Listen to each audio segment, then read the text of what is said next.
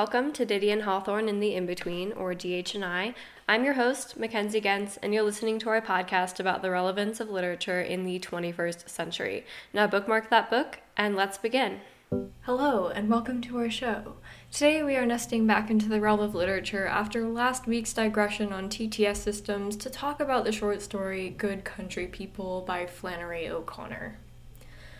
O'Connor is someone who I've been getting more and more into lately. I downloaded her 1955 book, A Good Man is Hard to Find, on my Kindle about a month ago. This is the book that this short story first appeared in, by the way, and I've been working my way slowly through it ever since. But she's definitely someone that I've had on the reading list in the back of my mind since high school, so I'm very excited to be getting to talk about some of her work today. As a short biography, link in the description, O'Connor was born in Georgia in 1925, studied writing at the University of Iowa, and thereafter became a vocational writer. A light that you should have come on in your mind whenever O'Connor is mentioned is that she was most known for her short stories and is said to have been a major cultivator of the short story genre. She died in 1964. This short story is in particular quite short, it's about 16 to 20 pages. Unfortunately, the PDF that I originally found was taken down shortly before my posting this episode, but I'm sure you can find it online somewhere. And for the duration of this episode, I'm going to comment on the story chronologically as I'm reading through it, sort of like a candid reaction video, but without the long silences of me reading to myself alone. After reading the first few lines here, I already really like what O'Connor is getting up to as she introduces her main character, or one of them, Mrs. Freeman, and thereafter runs with the extended metaphor of describing the way Mrs. Freeman displays emotions as similar to, quote, the advance of a heavy truck, and uses the metaphor thereafter to describe, for example, how Mrs. Freeman's eyes, quote, never swerved to the left or right, but turned as the story turned, as if they followed a yellow line down the center of it. And what a cool way to introduce this character. This book was released in the 50s during the rise of the housewife motif in society, yet O'Connor determines to compare this woman from the outset to a heavy, unwavering truck.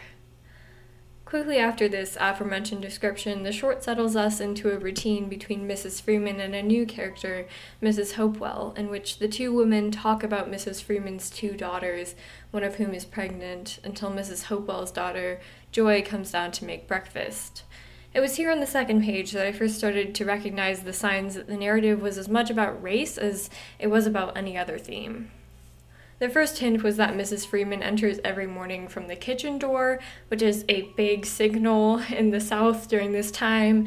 The second, that Miss Hopewell refused to let them, them being the Freemans, go on account of their being good country people. The third reason that Mrs. Freeman speaks in a lovely Southern dialect that, while it doesn't necessarily secure her race, it does suggest her race, given the historical frame of the story. The Faulkner vibes, by the way, are up the wazoo. Moving on, the pacing of this short story is really interesting because of how quickly it alternates between subjects and themes. O'Connor's next move is to introduce a passage that I had read about before in my research about this text, in which Mrs. Hopewell begins for the first time to enumerate her favorite sayings, which have essentially become cliched platitudes in her life. An example is, quote, nothing is perfect. The article I read was saying that O'Connor's inclusion of this flat, or unornamented main character was a societal critique of women in this time period, but I'm not convinced at this point in the narrative that that is the case. And I'm not convinced, at least from a retrospective viewpoint, that uh, those platitudes are important in a large extent at all.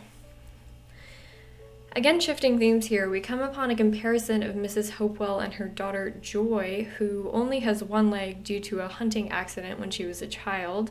Mrs. Hopewell is divorced and frequently works in the fields, holding through with great patience in difficult situations, like the decision to keep the Freemans on rather than hire a new tenant family, which is the habit of the time. Joy, on the other hand, is introduced to us as someone who is temperamental, impulsive, someone who legally changed her name to Hulga, seemingly just for the contrast it would impose. Sandwiched in between these two figures is Mrs. Freeman, who has a self preserving insidiousness that reminds me of the movie Parasite. There's a line that jumped out at me in regards to Mrs. Freeman's temperament, explaining that, quote, of diseases, she preferred the lingering or incurable. As the story develops further, we get more insight into both Joy Hulga and Mrs. Freeman, finding out that the bright Joy has taken a PhD in philosophy and would not be living back in the South if not for the weakening heart that limits her ability to teach. She ins- instead reads books about contemporary philosophy that seem to Mrs. Hopewell to be evil somehow, probably because of their anti religious tone. Mrs. Freeman, we learn, is in large part a nosy busybody around the establishment, and while she establishes relationships with the other characters in the text, she has a lot of layers and a lot of complexity. And then something cool happens, which is that midway through a morning conversation with Mrs. Freeman and Mrs. Hopewell, the narration becomes a frame narration. I myself am fairly fond of frame narrations. I'm fairly taken anytime I encounter a frame narration, which is something that authors in the Victorian era often incorporated into their works, Wuthering Heights being the prime example, and this frame narration is no exception. O'Connor treats it sort of like a dream, almost in the way that Henry James treats his frame in the novel The Turn of the Screw, by tactfully following Mrs. Hopewell's thoughts out of her conversation with Mrs. Freeman to recount a recent and puzzling episode involving Hulga and a Bible salesman, and thereafter by jumping right back into the conversation, unaided by any transition material whatsoever. The effect at the end is like being shaken awake after being lulled to sleep only minutes before.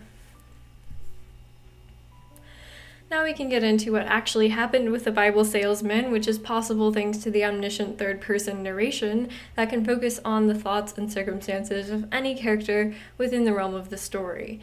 Interestingly, when we look back at the scene itself, what the Bible salesman says to Hulga is a joke, starting with "You ever ate a chicken that was 2 days old?" question mark. Must have been mighty small. This is of the same sort of humor actually as something Hulga's mother might say. The conversation continues with Hulga as stony as ever, though for reasons we aren't sure about, perhaps because of Hulga's lack of human interaction or because of the Bible salesman's charm, she agrees to meet with him the next day for a picnic. Throughout this whole process of Hulga recounting their encounter, we get another insight into her, which is that all of this time alone with her philosophy books has made her susceptible to imagine some very strange things, to have some very strange inclinations. For example, that quote, she had seduced him, and that quote, she took his remorse in hand and changed it into a deeper understanding of life. Hulga does seem to seduce him, though, somehow, or he her, and before long, things begin to romantically escalate on their picnic. But then, after admitting empty nothings to each other, the Bible salesman asks her to show him where her wooden leg joins to her real one. Here's a passage from the short. But she was as sensitive about the artificial leg as a peacock about its tail. No one ever touched it but her. She took care of it as someone else would his soul, in private and almost with her own eyes turned away. But she shows him the leg anyway, including how to remove it and put it on, allowing herself for the first time to be vulnerable in front of someone else, in front of this someone else who, by the way, is still all but a perfect stranger. And then he betrays her, revealing that though he's a Bible salesman, he isn't a Christian, as he had once said, and has in fact hollowed out one of the Bibles in his case for the purpose of storing alcohol and a sinister deck of cards. Before running off with the leg in tow, he explains that she was not as smart as she believed, clearly, and that she was not the first victim to have been duped by his cunning.